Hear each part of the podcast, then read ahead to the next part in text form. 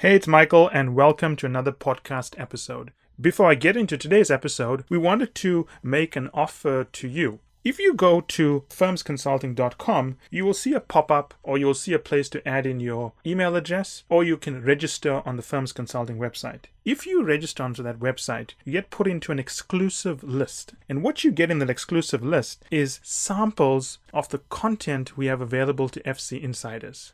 So, that said, I hope you enjoyed today's episode. Hello, this is Kris Safarova, CEO of strategytraining.com and firmsconsulting.com and co-host of Strategy Skills podcast. And we are here today with John Horn. John spent nine years at McKinsey and now a professor of practice in economics, my favorite subject. And um, he is currently at Olin Business School at Washington University. Welcome, John. So great to have you with us today. Thanks for having me, Kris. I'm, I'm excited to be here. John, so let's start with setting some context. How you did how did you end up focusing on this work?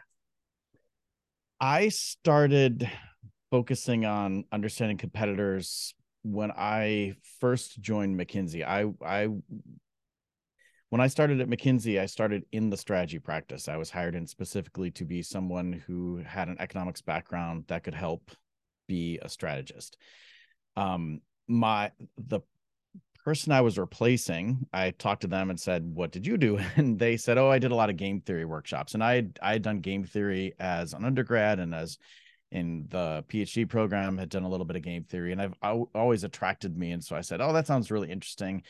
And I honestly I don't know why I said this or how I said or what brought this up, but I said, "Did you actually play games? Did you like do wargaming?" And this person said, no, we just sort of walked through how to think game theoretically. And I said, oh, well, wargaming might be interesting. And so I asked around if people had done it, and a few teams had, and I synthesized what they had done and I put it out to the firm and said, Hey, here's how you do wargaming best practices. And people started calling and said, Oh, you're the wargaming expert. And I said, well, sure. um, and so from then I started doing wargaming and it always struck me as a really useful way of thinking about competitors. Uh, game theory itself, I, I know it gets a really bad rap. And when I teach it uh, to my students, I say part of the reason game theory gets a bad rap is because uh, when you bring in a game theoretician, an academic, and this is not to knock academics at all, but a lot of times they'll assume a game. Oh, this sounds like this game I've studied, or sounds like this other game that we talk about in academics or in in, in uh, research circles. But the key is really to to understand the game you are playing and to design that game you're playing, and that's really what a war game is is designing what is the game that we're playing, and then you play it out and when you play it out, you actually get to experience what it's like to make those choices. And that led oftentimes to my clients saying, well, that we can't role play this out or we can't role play this competitor because they're irrational. And it just at first I thought they were talking about behavioral economics, but then I realized they really think they're irrational. And it just you know, at Mc, McKinsey doesn't usually have competitor. The clients we work with don't have competitors that are large, major companies that have acted irrationally for years and years and years and gotten that large. So something was a disconnect, and that sort of led me down this path of how do you understand a, a competitor when they're not irrational, and why do we think that competitors are irrational when they really aren't? John, and um, let's not assume that every leader listening to our conversation right now is convinced yet that they must be focused on their competitors and their actions because they have certain results they're responsible for and they can can, can get by without focusing on competitors. So before we dive into this conversation any further, let's step back and highlight why a better understanding of competitors is very important for any leader.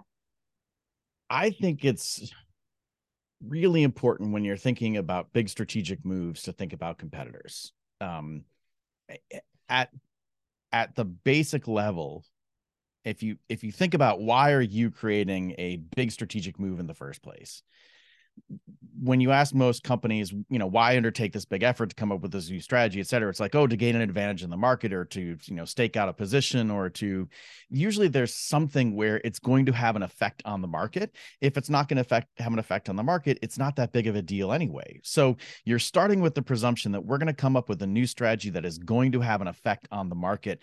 And then to assume that our competitors are not going to react, that they're just going to sit there and say, wow, that was a brilliant move, nothing we could do about it, just doesn't make sense that mm-hmm. they are going to react, especially if that's the whole point why you're coming up with this strategy in the first place. Even if it's about it's a growth market and we're trying to grow in a growth market, well, yeah, so are your competitors. And if they see you growing faster than them, they're going to say, well, why are they growing faster? We need to grow faster. So, at its surface level, strategy is about thinking about how you position yourself relative to competitors. And the, uh, you know, one of the arguments I, I get a lot lately is that, oh, you know, strategy has changed. It's about platforms and ecosystems and partnerships. And it's not a, you know, cutthroat competitive market anymore. And my answer to that is that's true um, that there are these different relationships that companies are forming with each other, but you are still as a collective creating value, which you are then competing with each other to capture that value you don't go into a partnership and say i don't i wouldn't enter a partnership with you and say okay kris we're going to generate you know hundreds of millions of dollars and you keep it all that's okay no i'm going to want to keep some of it for myself and and you're going to want to keep some of it yourself and unless we completely agree on what that split is it's a competition. So everything in business at some level there is some competitive uh, aspect to it and to me that's why you have to think about your competitors even if they're not purely a competitor rarely if ever even if you're a monopolist there are other companies out there trying to take a piece of what you've got. And to not think about what other companies are doing or other actors in the ecosystem and the market are doing you're setting yourself up for running right into a brick wall and that's never going to be a good outcome. That is very true. And we should cover a little bit late in our discussion that that thinking that you are teaching in your book in your work is applicable not just when you think about other companies, but also when you think about individuals. And so yeah. that makes it even more relevant for every leader that is listening to it. So yes. now, now that we hopefully convinced our mm-hmm. listeners that this discussion is applicable to them, let's return to a question of whether competitors act irrationally. You mentioned that that was coming up quite often from clients. Yeah. I I heard it so often that it it it's it became something I heard all the time. I, I really noticed it. And what it boiled down to me most often was a situation where the competitor is doing something that we would not do and therefore it's irrational because we wouldn't do it and of course we're smart and we know what the best choices are in the industry or the competitor is doing something that's not good for us and why would anyone do that and in both cases that's not irrational. In the first case, the com- the competitors or another company, right? Like you said, this could be applied to ecosystem partners or supply chain partners or distributors, whatever. If they're doing something which is not what you would do, that sort of is strategy. Take a competitor, like every every business leader is taught and told you need to find a unique differentiating niche you need to find customer segments that no one's going after i mean this is sort of what blue ocean strategy is all about right finding something that no one else is doing and being differentiating and unique and innovating etc well, if every company is doing that, every company should be making different choices. So on its surface, I should expect my competitors to make making different choices, not the same choices I make. And the second one of they're doing something that I don't like because it's not good for me. Well, again, that's what competition's about. They're not going to make choices which are good for you. They're going to make choices which are good for them. And when that's really sort of the genesis of how to think about competitors, if I turn around and say, if I look at the world from their viewpoint, what are they trying to achieve? Given all the different unique assets and resources and capabilities and positions and viewpoints they have on the on the market, and knowing that they're also trying to beat me and all my other competitors and distributors and etc i every single time a, a, client said the competitor is irrational i could ask them you know two three questions which would explain i wouldn't explain to the client the client would explain to me why the company was was being rational in what they were doing so it's not that the companies are irrational the the competitors are irrational it's that we're not taking the time to understand the world from their viewpoint. Um, and the and the reason why that's really a problem is because once you say the competitor is irrational, you are essentially ascribing a pejorative term to them, a negative sense. You're saying they're making a bad decision, a wrong decision, a, a decision that no one would make. And once you assume that about someone else, you stop trying to understand them because who can understand someone who's irrational? So, this knee jerk reaction of saying, oh, they're irrational is harmful because it cuts you off from saying, no, let me try to understand what they're doing and why they're doing it so I can then figure out what's best for me to do when I work with clients, I often tell them we're having a conversation and I ask them a question and they say, I don't know. And I often remind them that I don't know is you giving yourself permission to not think further. Mm-hmm. And similarly, this is very similar. When you say someone irrational, you're giving yourself permission to, to not think about what are their goals, what are their reasons, because everyone is pursuing self-interest in some way. So what are what and it is also assuming that we are all the same and we are not. Exactly. Yep, exactly.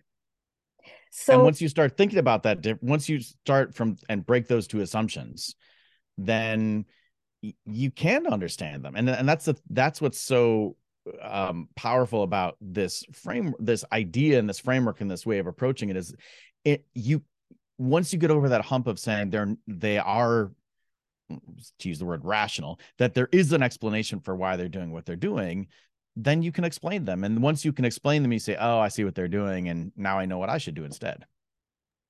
So I think that's a good place to start diving a little deeper into how to explain it. And you have four steps. So maybe we could speak about those steps. Yeah, the the main framework in the beginning of the book, and this was based on an article I wrote with two other colleagues um, when I was at the firm, um, the first step is is what I say most companies do when they do competitive intelligence, uh, which is we collect analyst reports and collect earnings calls and annual reports and just pay attention to what they're saying and doing. And that's what a lot of companies do when they do competitive intelligence. I like to use the phrase competitive insight. It's actually a phrase that a, a com- uh, head of a competitive uh, in, insight function at a at a at a company told me once, and I, I really like it because it's moving beyond just collecting ev- information to actually forming insights that you can actually act upon. And that second stage of it is beyond just paying attention to what they say and do, is to think about the assets and resources and capabilities that they have. Um, and that's essentially saying if I were running their company, and I would say this to clients all the time, I'd you know I'd use the name of the city where their competitor was and say if you were sitting in you know Sao Paulo at this time, what would you be thinking? And if you had their um, their warehousing space, if you had their production facilities, if you had their supply chain set up, if you had their distribution outlets, if you had the country footprint, et cetera, what would you do if you had all that stuff? In, in addition to what they're saying, how does that align with what they have? And that's step two. The third step moves beyond sort of that black box of it's an organization with assets and resources and capabilities to it's a set of people who are making decisions. And in particular, there's usually one person who ultimately ends up making that decision. And usually you can pretty much figure out who that person is going to be. And usually it's someone who's senior enough that you can find out what that person's background is. So, do they have a marketing background or an operations background? Do they always work in this industry or do they come from a different industry? What was their educational background, et cetera? Because once you frame what their background is, you can start to f- understand how they view the world. The, the way I like to put it is if you grew up as a marketer and you became a CEO, you're not going to start optimizing floor uh, uh, factory floors. Now that you're a CEO, you're going to look at the world from a marketing perspective. And so understanding who that person is making the decision, their functional background and industry background, et cetera, informs how they're going to look at using those assets and resources to accomplish what they say they're going to do. So that's step three is who's the person making the decision. And then the fourth step is actually make a prediction make a written prediction, write it down, and then come back and revisit it, not five years later, but six to nine months later. And again, these predictions should not be like eight or 10 year predictions, they should be shorter term. And then come back and see, did we get it right or wrong? And if you're right, that doesn't mean you have everything right, but you know you're on the right track. If you're wrong, you can then go back and say, did we miss something they said? Step one. Did we did they use an asset or resource or capability that we didn't focus on step two? Or was there a different person who made the decision i didn't understand their background that step three. And so now you know what look to look at in steps one two and three better and then make a new prediction. It becomes a virtuous cycle of uh, getting a better insight into how that how that competitor thinks. And that is those are powerful steps. What do you see is actually happening in terms of uh, companies applying these steps. So they usually apply the first step and what happens afterwards? Usually what happens is the first step is is collected and you most companies that do competitive intelligence unfortunately under resource understaff the operation. And so the group that's in charge of that doesn't have time to synthesize it by saying what are the assets and resources and who's the person making the decision what's the background. Generally what happens is the executive in charge of making the strategic decision contacts the competitive intelligence group says what do you know about this competitor? And they get a bunch of files dumped on them and they don't have time to look through and so nothing happens. Or the other thing that happens is you have a really good competitive insight group that's really good at analyzing and assessing and and making uh, insights into competitors but then there's no mechanism put into place to actually get that information to the people making decisions. And that sort of is the the real challenge inside an organization is resourcing up the competitive intelligence function or competitive insight function enough so that they can actually turn information into insight actionable insights but then also setting up the mechanism and having senior leadership support which forces if you want to use a you know lack of a better word sort of forces people to start using that information. Once the cycle starts it once you see the people at the front line who actually get the information and see it's valuable they will start saying give us more information and the return for that is we'll feed more information to the competitive insight group. And it it's i like to i like to think of it as like an entrepreneurship opportunity is that you need to come up with a minimum viable product in the competitive insight group which is going to be useful to the people in the organization. And once you do you'll get feedback on how to make it better and you'll earn the right to actually grow and expand. That's sort of how you think about translating that concept moving beyond just the step one of we collect and sort of put in files or on the shelf the annual reports of the competitors. And diving a little bit deeper into step three, which is considering the human factor, mm-hmm.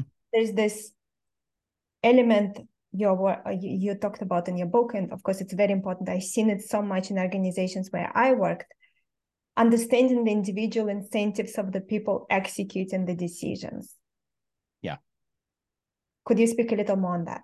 Yeah, the you know, someone asked me at a, at a, a, different talk I had recently, or someone had a question about culture and how does culture fit into understanding the competitor. And I think this fits into that step of understanding the person making the decision. We we like to, you know, I started with saying that the organization has an objective. It's trying to grow market share. It might be trying to grow profit or profit margin or expand into a new market. Um, one of the surveys that I talk about in the book, we asked the the respondents what was your objective as the respondent? So you're the competitor making the reaction. What was your objective? And was it market share earnings or short term or long term or net present value? And we sort of expected everyone to say net present value because that's what we're taught to you know very few people did. Um, the the biggest ones were actually short term market share and short term earnings. So companies are focused on short term decisions and short term objectives and goals and when you step back and think about that third step of the person making the decision, I'm not going to be around 15 years from now to think about whether my decision today is actually going to lead to higher earnings 15 years from now. I've got to survive and get a good result, a good feedback, um, I'm a good review so that I get promoted to the next level or at least keep my job. And when you think about that from that personal standpoint, that the person making the decision is focused on making sure that they're putting out the fires and they're doing what they're doing and they're doing what they need to do to respond it makes a lot more sense that yeah they're they're not they're they're not focusing on these big wild you know long term sort of objectively correct answers. They just want to make it through and they just want to survive. And that's where a lot of the power in that third part comes in of the person making the decision. You know another element is if i'm someone you know even if it's i'm some we've seen, I've seen this before where like the CEO would announce and say, we're going to, you know, increase prices because that's what we want to do as a company. and then all the sales force was still um, compensated based on commission and getting sales. Well, if you're out there talking to a customer and saying, "Hey, you know, we're raising our prices," and the customer says, "Well, I, you know, I've got to go with someone else because, you know, I don't like that price increase," there goes my commission. Like I- am going to cut price. So, all of us individually have incentives. They can build up into group incentives, but individually, is there's someone who has an incentive. And that sort of gets back to this whole idea of rationality is that we're we're trying to achieve some objective as people. We're trying to achieve some outcome.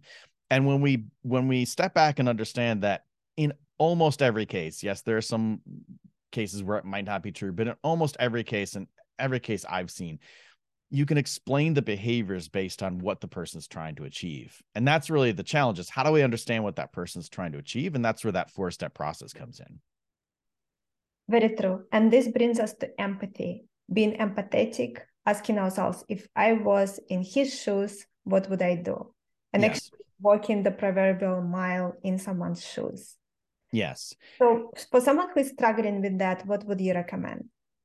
I so one of the things I I I saw a study a few years ago as I was starting to put the book together that um part of the background research I had done was this idea that there are these neurons in our brains which fire um, when we see someone else doing something. And it's this primitive neural structure that even, you know, tests on mice and, and monkeys in particular show that like if a monkey sees you grab or another monkey grab an object, that monkey's brain starts to fire the neurons that would force the monkey's hand to move. And the same thing happens with uh, we think happens with people. We can't do the same type of brain experiments. But one of the things that they can do through, for through uh, uh magnetic resonance imaging MRIs is they can see where the brain is firing. And this uh, group did a study where they took people with very senior leadership positions and they put them through the this the MRI machine while they were making certain types of decisions and their neural activity was reduced in the area of the brain where these neurons fire and what they concluded you know it's you know early research but the indicative conclusion was that as we get more senior it's harder for us to understand the position of other people and i think that is sort of natural because we tend to look at well i got to be successful because of the choices i made you know there are lots of behavioral insights into this and once i start to feel like my decisions led to my position of why i'm senior and I got promoted because of something that was identified in me, it just is harder to empathize with someone else. It's harder to take someone else's position. And I say in the book, it's not about sympathizing. I don't have to feel sorry for my competitors, but I do have to empathize, understand why they're making the choices they make. And I think that's where the the four step process comes in because it it's not something just saying, well, you should do it. It's an actual set of steps to walk through. And if you do those four steps, it sort of forces you to take the position of walking a mile in their shoe and and and really forcing yourself to be what I call co- what's called cognitive empathy. It's not emotional empathy. It's about understanding in with our cognitive, you know, insights why someone does what they do. And that's really again, I don't you don't have to feel sorry for them, you don't have to sympathize with them, you don't have to like what they did, you don't have to it's really just about I now know why they did what they did and so now I can better predict what they're going to do in the future. And as with any game we play, if I don't know what you're going to do in the future, I'm going to lose pretty much every time. But if I know what strategy you're playing, I at least have a better chance of winning. And ultimately, to me, that's better strategic decision. That is very true. John, and of course, the situation is a little bit different for entrepreneurs. So some of we have a group of listeners who are currently building their own businesses, opened it as a consulting firm. They worked for a large consulting firm and they went and started a boutique firm. Mm-hmm. How would you adjust the process for them, given that what they have to deal with is a huge lack of time? Yeah, I, one of the things that is really powerful about the three part framework is or the four part framework of making the predictions is that it doesn't require a lot of time it doesn't take months and months and months of effort particularly if you think about someone who left an organization to start up a new company, you have lots of insight already. And you've probably hired other people away from other consulting firms to start up your own firm. They have insight into other consulting firms that they used to work at. and in an hour and a half two hours you can sit down and just go through the four steps and say okay what do we know you know that the big firm that you came from what where are they focusing in the next three to five years yeah obviously with you know non-disclosure agreements and inside information you're not about revealing that but it can be focused on the publicly available stuff that they've put out. Like what have they been publishing? What have they been saying? What have they said at conferences? What have they said in the news? What have they said in their press releases etc and then the second part about what assets and resources and capabilities that really you know where have they been hiring from which schools from which disciplines where are they opening offices what types of um, you know have they acquired some boutique firms and rolled them into their organization? That's sort of getting at that insight there. It's you you probably know most of that already. And when it comes down to who are the partners at the firm that I would be competing with for the same types of clients we're going after, you probably know those people too and you probably know incentive wise how the partners at the different firms are incentivized to you know grow their client base et cetera. So there should be enough information eh, eh, you know if you're a consultant starting a boutique to at least talk through that. It doesn't take days and days and days. It could be like an hour hour and a half conversation with the rest of your senior leadership team. And as long as you have a basic idea of okay these are the you know we think this is going to be something that you know consulting firm A is going to really push back on, but the other two or other three that we're we care about really aren't.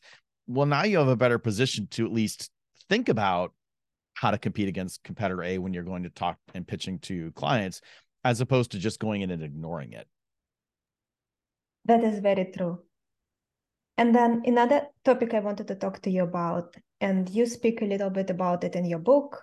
It is, of course, very important in strategy and this is one of the common errors I see with my clients is they, they're not thinking few steps ahead, they're thinking only one step ahead. When you mm-hmm. can very easily predict what will most likely happen in return. And yes. it's not only about even dealing with competitors, it's also about dealing with people, just even de- dealing with internal people within the organization, dealing with clients. So let's speak a little bit about this because you have such wisdom of knowledge in this area, and I think it can really help people it goes back to what I was saying before about why game theory sort of hasn't been picked up is you know game theoreticians love this idea of well I make a move and then you make a move then I make a move et cetera back and forth. And in theory yes that's how you should analyze game theoretic situations. But one of the things that came out of the survey is, as I mentioned before it's about short-term earnings and short-term um, market share changes. One of the questions we asked was how many moves ahead are you thinking and there was a large share um, i think it was about almost half the people said we're not even thinking of a reaction. Now the survey base was a group of executives who were remembering a situation where they reacted to a competitor move. So they were the reactors. And they said yeah we were reacting to this big competitor move. We were actually spending time reacting but we didn't think they would react back to us which again just sort of I was like, wait, what? You were actively trying to think about how to react, but they're not.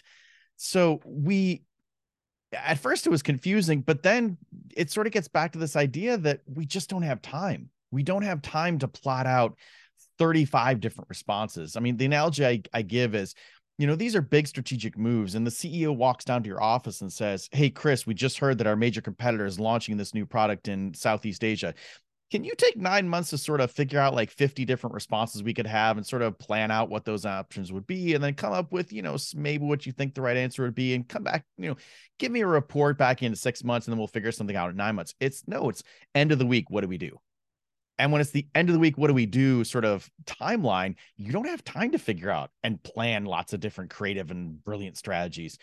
You figure out like what we do last time? Did it work uh what sort of the can we lower prices? Because that usually works. Um what I, I read about someone else who did something that seemed to work let's try that. It's it's those obvious reactions that you probably know already because they they don't have time to come up with brilliant strategic options. And in fact one of the questions we asked was when did you find out that the initial competitor had actually made the move? And again there was like you know i don't want to say it was like 15 20% of the time companies said it wasn't until they actually launched in the market and sometimes it was after it already been in the market for several weeks like this idea that competitors are like just ready to pounce on you that's not how companies behave because to your point we got a ton of other things we're focusing on So when you when you step back and say, "Oh, that's right. That's I don't I'm not paying attention to my competitors all the time, so they're probably not paying attention to me, which means I have some flexibility and they're not going to be having these massively wild creative strategies. I could probably predict what they're going to choose." And and uh, it is very interesting when you look back at your life. At least I can see it with me. I can see it with my clients. You can actually predict the errors when you when you did something and then there was an action from the other side that was actually detrimental for you in some way you could have predicted it it was the most obvious action back and it's yep. just creating that discipline within yourself to think few moves ahead versus just one move yes and oftentimes because competitors are not thinking multiple moves ahead you only have to think one move ahead of them. So if they're not even thinking about how to react to you, you just have to think about one reaction yourself and you're already a step ahead of them. Um, so it it doesn't require the I do this, then you do this, then I do this, and you do this, and I. It, that's not how the world works. It's just that okay, I'm gonna I'm gonna launch this new product in Latin America. You're probably gonna drop your price in response, and so I'm just gonna actually increase my marketing that shows how the quality justifies our new price I'm done. Like I don't need to think about your reaction to my advertising campaign because you're just like drop price and hopefully we don't lose market share. That's a reaction. So it's it I, don't want to say it's not complex and it's not hard. It's hard because I think what you said is is the real insight is it's hard because you have to be disciplined. It's not natural, it's not instinctive to think this way you have to be disciplined. But once you are disciplined and you put in place those procedures, it becomes clear um you know i talked about wargaming. I had so many war games war games and for those that the listeners that don't know i assume most do but they're just simulations where you simulate what the your choices and what competitors choices might be in response. It's risk free because if the whole you know the industry blows up and you go bankrupt who cares? It's in a no one knows about it. So it's just a chance to sort really is practice practicing strategic choices of business choices. And I had so many games where my clients would say, "Well, we can't we can't have that competitor in the game because they're irrational or there's no way to predict what they're going to do. No one can replicate them." And every single time at the end of the game after we ran the workshop, those same clients would come up to me and say, "Wow, that's scary how close it was. That company, the, that group role playing the competitor, that's exactly how they behave." And I was like, "Yeah, because it's not that hard to set you up as long as I set you up with the right background and and put you in a position to actually think through it you can think like the competitor. It's just you have to have that discipline to do it. That is very very true. So for someone who I, I feel that the audience now wants me to ask you more about war games because it sounds very exciting. So let's talk a little more about that. Could you tell us some stories some insights from doing that work Sure. I I ran war games for all kinds of issues and all kinds of industries and all kinds of geographies. What I love about war games are that they the way I define them is they're just they're simulations that allow you to practice in a risk-free way the choices you would make in the real world. The the problem is once you make a choice in the real world, you can never take it back. That any choice you make, you know, decades later, we still remember, you know, these the classic business failures, even though they were pulled back within weeks or months because we remember those. So if as a company you make a choice in in the market and it was a bad choice, you can't undo it and say, "Hey, let's go back 3 months and like start over." But you can in a war game. You can start over, you can start with different initial conditions what a war game allows you to do is to is to think about all the different actors that are going to affect you and that you're going to affect. And just it's like playing a game. Really that's where the the game part comes in. You, it's your your role playing to see how people are going to react to each other. And they can be resource intensive to set up especially if you're going to have a simulation model which allocates market share or profitability et cetera to the different groups. Um, building that model takes time the pulling together the fact packs for the teams and the industry that doesn't take as much time because again most companies have that information somewhere within the organization. It just has to be collected and collated.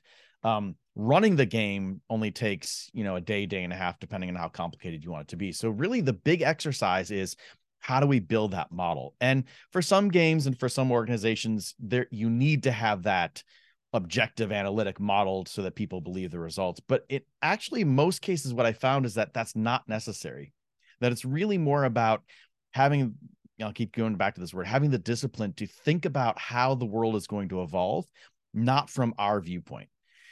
When most companies have strategic discussions about how the industry is going to evolve you generally approach it from what's good for us or how are the choices we going to make be successful and you're ignoring all the choices from all the other companies sitting in their offices doing the exact same thing.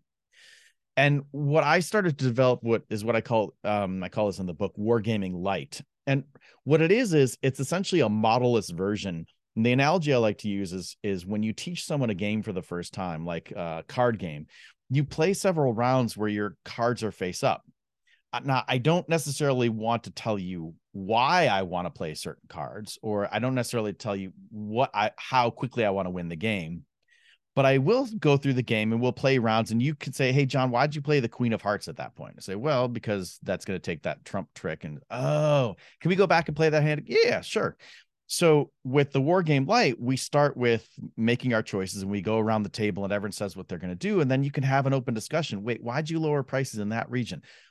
And it's not about, well, because we want to maximize market share, because we want to increase profitability. That you want to keep hidden, but you can say, well, because you lowered prices. Oh, interesting. Okay. Um, and you can go back and say, well, what if we had raised prices by 10%? Well, I still would have lowered prices. Oh, interesting. Good to know. So it it's less resource intensive, but it still gets that back and forth dynamic of a more realistic of yeah, we'd like to raise prices, but if we do, everyone's going to attack with lower prices. That can't help us.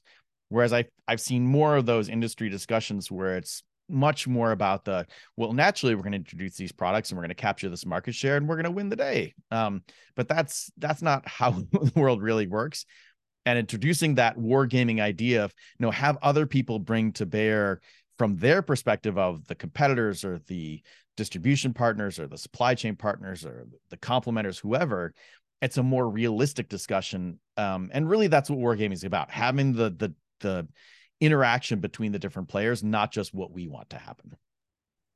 John, and after running so many war games, I, I wonder what insights about human decision making or any other insights that came up for you after doing it after doing it many times versus in the beginning when you just started i think the biggest insight that came out to me is that people really are predictable um, that when i first started with strategy sort of like, you know when i first joined the firm a lot there was sort of I kept hearing that, well, you know, we can't understand this competitor or this, it's this big mystery of we have to make the strategy without knowing what's going to happen, et cetera and by sitting down and doing the war games, you know, as I said, I had so many clients come up and say, "Wow, that's scary how accurate that competitor was." Um, or that team role playing the competitor because we it was always played within the organization itself. We didn't bring people from the outside in to play the games. And I think that's what was the insight. And that's sort of what drove sort of the book was you can predict that there is this, it's not formulaic and it's not something which is an algorithm which says here's how someone's going to make a choice but by asking a very few set of questions we can position ourselves to think about how would that person approach this question or how would that organ- person within that organization approach this question and more often than not you can get a pretty good estimate of how that person's going to make that choice. And it's not you know I, don't i don't want to say it's not rocket science. It's not about this really complex set of interactions and choices and understanding deep motivations of you know what happened when they got their bike when they were 5 years old. It's it's really much simpler than that. Again it goes back to we're just under so much time pressure. I I remember when I first joined the firm, my brother was working at Procter and Gamble at the time, and he said, "Oh, you're so lucky as a strategist; you can just sit back and think big thoughts." I'm putting out 50 fires a day, and that's true for most companies. Is they don't have time to every time we ran a war game. Uh, besides the comment of wow that's spooky how closely we could replicate the competitors the other comment i got most often was it was so nice to step back from my day to day and just think strategically and when you put those when you frame things in that that way that your competitors don't have the luxury to sit back and think strategically they are just in the flow of trying to get things done and when you step in and put yourself in their shoes it becomes really clear how they're thinking and you can make good predictions about what they're going to do. John, and could you share some key questions that helped you understand how a person will make decisions? I know it will be a little bit different in different situations, but maybe a few that people could could start with. I think it really comes back to the the um that four part framework. I, I think number one, well, when I think about game theory and how game theory helps make strategic decisions. There, there, there are five questions I tell my students you have to answer. And those five questions are ones that are normally assumed by academics when they're doing game theory research. And that's where that disconnect comes in is that if you assume what those five answers are, you're assuming a particular game. But what you really have to do is figure out your game. And those five questions are first of all, who are the players? Like, who is this? Who's the competitor I have to care about? Who are the ones that are going to interact with me? The second question is, what are their objectives? We assume it's net present value or long term profits, et cetera. But I want to get promoted. I don't want to get fired. I want to make sure we have our, hit our earnings per share this year. I want to make sure this product doesn't fail. I want to make sure we don't lose more market. Like, what are they trying to do? Because once you understand what they're trying to do, it make it helps you narrow down what they can do to achieve that goal. Which is the third question: What can they do? Um, what are the actions they can take? And that gets back to what assets and resource capabilities they have at hand that they can they can use. The fourth question is what information do they have? And for the most part, you can assume they know what you know.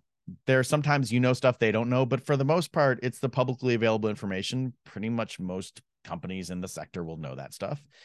And they sort of know, you know, how this is going to play out. Like, when are these things going to, you know, happen in the real world? And the fifth one is what are the payoffs? How do I think about what they're going to get? And that ties back to what do they want to achieve? So if they want to achieve market share, how much market share are they going to get? And if you can define those five things, who are the players? What what do they want? What are their objectives? What can they do? What do they know? And what do they get? That defines a game. I mean, this this goes back to my undergrad days when my game theory teacher said, you know, if you tell me the players, the rules, the strategies, and the payoffs, I can solve any game. That's really what it is. It's about defining the game you're playing as opposed to solving the game. And once you define the game, that sets up the war game. If you want to role play it, and if you just want to sort of sit around a table and talk about it as a team, you've defined the game you're playing. And so you can think about what the outcome is going to be based on that game. I like to say, you know, if, if I gave you a, an eight by eight checkerboard, uh, eight by eight board, you know, with different color squares, and I said, let's play a game, your first question would say, is it checkers or chess? You, you shouldn't just start saying, oh, I'm going to start moving pieces. You you need to know a little bit like, is it me and you? Is it like teams, me and you? Do I get to have a grandmaster standing behind me? So you want to understand the game you're playing before you can start saying, well, let's, you know, go start moving these pieces. That is very true. And I promised at the beginning that we will speak a little bit about how this thinking is applicable to dealing with individuals. So let's speak briefly about this. Yeah, I this this you know t- you said earlier it's about empathy and it really is about empathy. And empathy I can be empathetic to any individual. Ultimately, I don't, I'm not being empathetic to an organization. I can, you know, an organization is made up of individuals that are making choices within the organization. And usually there's one person who's making a decision or no one's making a decision, which actually, in a way, is kind of nice for you. As long as you know they're ignoring you, there probably won't be much of a reaction because they're ignoring you. But when you think about it from an individual making a choice, this means I can step back and say, Ooh, my joint venture partner is making a choice. My supplier is making a choice. My distributor, my ecosystem partner, the regulator is making a choice. And the really hard thing about com- competitors is I can't talk to them directly. I can't call you up and say, Hey, what markets are you going to be going into next year? And what products are you introducing? What's your price level going to be? I can't ask you that so you go back to like the the consultant. Even if I came from, you know, if I called up a partner at McKinsey, I couldn't say, "Hey, what where's what clients are you focusing on in terms of your competitive strategy work?" So I know where to go. That's illegal. You cannot do that. So this stuff's really important for competitors. But I also say that you know if you've ever walked away from a, a discussion with a supplier or a distributor or a joint venture partner, someone said, "I don't think I got the whole story." I'm not sure they really told us everything I need to know the same process works. And if you've ever doubted, well, I, I, mean, they always tell us the same thing. Again, reverse it. Do you always tell your joint venture partners and suppliers and distributors everything about what you're doing and everything you're bringing to bear? No. So why would you assume that they do the same thing? It's easier because you can't talk to them, but you again, whenever you walk away with that feeling of I'm not sure I got the whole answer, I'm not sure that's exactly what's going to happen, the same process can apply because it, it's it's not necessarily just about competitors, it's about any individual. It's about understanding a person. That is very true. John, and let's assume that our listeners bought into this idea that yes, I actually need to dedicate time every week, understanding competitors, planning what are the next moves. Approximately how much time do you think per week an average leader, not average that they are average, but um, kind of uh, taking an average leader within a large organization, taking their responsibilities and so on, how much time do you think per week they should dedicate to understanding competitors? I so where I suggest people start is to pick one competitor and pick one type of strategic decision. So for example, it might be, you know, if you're thinking about like the let's take the consulting entrepreneur startup. I want to focus just on Bain and I want to focus on um where they're recruiting. Or I want to focus on BCG, I want to focus on which markets they're growing in. That's it if you focus just on that, the where are they, who's the one company and this one type of strategic decision, it narrows down what I have to listen to, what assets, resources, capabilities they can bring to bear, and who's making the decision.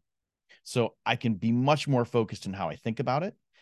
I also can then talk to other people who I've had conversations with in my organization who are open to these ideas and saying, okay, I'm going to focus, say, on BCG, you focus on Deloitte, and you focus on strategy and. And you can either pick the same decision entry or a different one because that's where we're sort of running into trouble with those companies. The, you know, more broadly, if you say like an automotive company, you'd say, who are who are the companies that always sort of surprise us? Or we might sort of knee jerk reaction say are irrational pick those companies. And then you can also say well what kind of decisions sort of always trip us up? Product introductions. Great. That's where you start and you focus. You focus on one company with one choice. You have a couple of people around you you know part um, people in the organization that you work with or interact with who pick another one if you set up like an alert on your, you know, through Google or through something else to just say, hey, anytime that company's name with pricing comes up or market entry comes up, just send me a notice. It shouldn't take more than 15 minutes, half an hour uh, a week to really just sort of scan through and say, okay, here's what we're finding out. Great. And then, you know, maybe it depends on how fast moving you think the industry is. Get together once a month, maybe once a quarter, and just sit down and say, okay, I'm going to talk from the position of Bain. You're going to talk from the position of BCG. Someone else is going to talk from the position of Deloitte. And let's just talk about what we think we're going to do, what's going to happen in the next year in terms of where companies are going to focus, whether they're going to hire, whether they're going to onboard, et cetera, whatever those decisions are. And once you get good at that and you can start to put together a position, then you can start sharing that with the rest of the organization. The organization says, Oh, great. Can you also talk about this competitor or this decision or this decision? It's like, yeah, you know, do you want to follow that competitor? And it's about that minimum viable product and then building up over time. So start small, start focused, one company, one decision, start tracking them. You'll see that it doesn't take, you know, hours and hours and hours a week. It, it over the course of a week, I would spend no more than half an hour total over the entire week. And you could probably get by even with just a 15 minute scan.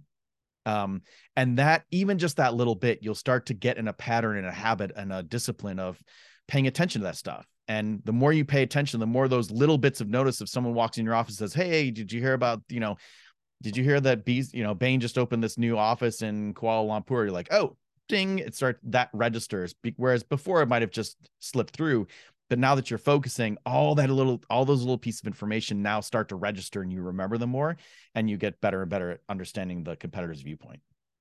Thank you for giving specific steps people can take. And just to give a little bit more clarity when they have this monthly meeting what should be the objective of that meeting and approximate structure? So I would set that meeting for whenever you normally, as a group, have a let's talk about strategic um, planning for the future or thinking about the industry. So if you do that once a year, great, do it once a year. If you do it once a month, that's how often you should do it and just again it's not having an hour and a half or two hour conversations let's set aside half an hour just to talk about what's going to happen in the industry because we're normally doing it but instead of us talking about it from our viewpoint of what we want to happen let's talk about it where i'm going to say oh okay so here's what we think is going to happen you know the the government's going to introduce regulation and that should be good for us. And then you say well actually it's going to be better for us. Why? Well because we're the one lobbying for it. Oh that's right. Oh um it's a much more realistic interpretation and and seeing how those complex interactions are going to evolve than just from our viewpoint of what we want to happen. And so it's not really changing the types of discussions you have. You already should be having those discussions anyway. It's about adding that realism of other voices and other perspectives outside of your organization because someone's role playing them as opposed to it's always from our perspective of what we want to happen. And what would be the the objective of such meeting? Just to understand what's happening in the industry. I think the objective is a couple of things. It could be one if so there there are three things that come out of the war games. One is um what what did you learn about the industry from role playing your, your competitor? So what did you learn about uh, sorry first, what did you learn about the company you're role playing? And that can be something which comes out of like, oh, we now understand that the real threat is from this startup consulting firm, not from BCG or Bain or McKinsey. The second thing is, what did we learn about the um, the industry or that we didn't know about before. That again can come out from that conversation is that there's gonna be a lot of stress in Africa, but there's not as much in Latin America because no one seems to be talking about it. And the third thing that comes out of it is what don't we know? What are the points where we're sitting around the table saying, ah, uh, no one knows what's going to happen with pricing, or no one knows what's going to happen with this regulation in India, or no one knows what that then says, okay, let's go get smart about that. Let's actually spend time and not hours and hours and hours and hours, but detail someone to say, hey, can you spend 15 minutes just sort of scanning to see what India is going to do in terms of their consulting regulations going forward? Sure. Instead of just trying to, you know, use the phrase boil the ocean to find everything out, it narrows down what we don't know. So by having that discussion, you can figure out what did we learn?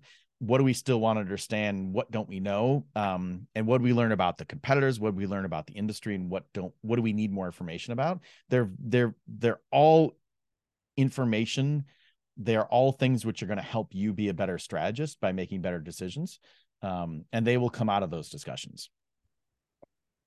And then probably also particular action items that may become obvious based on the discussion. Yeah so it could be that hey you're tracking bcg and so um, i need you to go figure out because we don't know where bcg is recruiting this year uh, go dig into that and you may not have to do it but you can task someone to doing that or we know that um, there's going to be a lot of competition in africa let's set up a team because it's more than we can handle um, and we know that that's a big strategic priority for us to go into Africa. And so the CEO is going to be like, oh, yes, absolutely. Let's put a team together because we sat around and we all were competing in Africa and none of us knew how we're going to win in Africa let's actually spend some time there because there is no obvious answer that would be something the ceo would probably want to know um, so it the outcome is is information that you can start putting together the next day or even that afternoon if it's a morning meeting that will help you build up that fact base which you can then use to make your future strategic decisions Thank you, John. That was so helpful. My last question this is a question I love asking. And it is not specifically about this topic. Over the last few years, what were two, three aha moments, realizations that changed the way you look at your work or the way you look at life? Hmm. Big aha moments. I think it's this is going to sound a, maybe a little bit weird. I think the one thing that's really led me to even believe that this is more important is the shift in focus on big data and AI and tech solutions. There have been when I first started writing the book, I was talking with some folks about building a competitive insight dashboard because there really wasn't a good one out there. And there have been some that have been built in the subsequent couple of years. And with, you know, the AI generators, the bots that are coming out, my my feeling, and I've been getting a few questions since the book came out about this, is you know, is AI going to be able to predict competitors? And as I step back and think about the more I believe that no, they can't. And the reason I say this is because for gathering data and collecting data and synthesizing data and storing data and searching data, they're fantastic. And for patterns of behavior that are consistent over time, they're great for finding those patterns. But for the stuff we've been talking about today, it would be really hard to train a bot to say, oh, Kris raises her prices when this other company raise introduces a new product in a market where she's got at least 25% market share and that's the pattern. All that the bot sees is you you lowered your prices. But without that connective tissue of what led to you making that choice it's not really that insightful for uh-oh guess what? There's another market where she's got 25% and we're entering. She's going to lower prices. The bot can't do that. And the other thing that ai can't do is if you decide to change because you've hired a new ceo or you've changed your market focus or you got acquired by someone or you acquired a new company or something changed the ai is trained on historical patterns. And understanding what that's going to be for the future is really hard. So the I, I, used to give a case example to students who wanted to interview for consulting, and and as part of the case, the the three companies each had about equal market shares, and over the previous five years, one company had gone from 33% up to like 36%, one had stayed flat, and one had gone down to 30%. And the question I always I, I always ask is, who should you be worried about? The company that gained market share or lost market share? Because you're the company that was flat. And they always said, oh, the company that gained market share.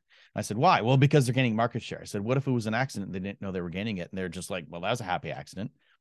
What if the company that lost the market share is like, oh my gosh, what's happening? We have to t- dump tons of money to regain the market share. Or what if they said, yeah, we're getting rid of that market because it's a bad market for us. And so they wanted to keep going down without understanding the why that outcome happened, you have no idea what the prediction change is going to be in the future. And that's where the human element comes in. I think AI absolutely can support it, but there has to be that human element. And that's where that empathy comes in. It's, I don't think we, we, we can train AI bots to be empathetic yet.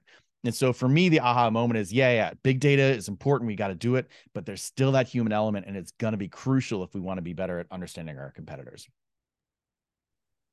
This is a great place to end the session. Before we do that, John, do you have anything you uh, anything you would like to add or share? No, this has been a fantastic conversation. I, I've really enjoyed it. Thank you so much. Thank you, John. Such a pleasure to have you. Thank you so much for sharing sharing so many very useful, actionable tips and um, sharing your framework. I highly recommend everyone to go check out your book. I enjoyed reading it myself. Where can listeners find you? Where can they get your book? Um, so the book can be purchased from most bookstores. There's an audio version, there's an ebook version, there's a, the hard copy. Um, if you go to MIT or search MIT Press, um, and then the name of the book inside the competitor's mindset, um, there's a link there to all the different bookstores. Um, but your local bookstore, if you ask for it, um, they'll be able to order it. Um, and then most online um, sources. I I do know uh, for for listeners who are in China that there is going to be a Chinese uh, version which is going to be coming out uh, in uh, Mandarin. So um, if you're interested in that. Um, uh, so yeah, and then for me personally, um, you can either find me at WashU if you search my name and WashU, my faculty page will come up. Um, and then I also have a uh, an LLC where I do my consulting work, um, Gateway Competitive Insights, which is um, you can also find me there. Thank you very much, John. Thank you everyone again for tuning in. Our guest today again has been John Horn, H-O-R-N. Check out his book. It is called Inside the Competitor's Mindset, something that everyone needs to know how to do. And I will see you all next time. Thank you, Kris.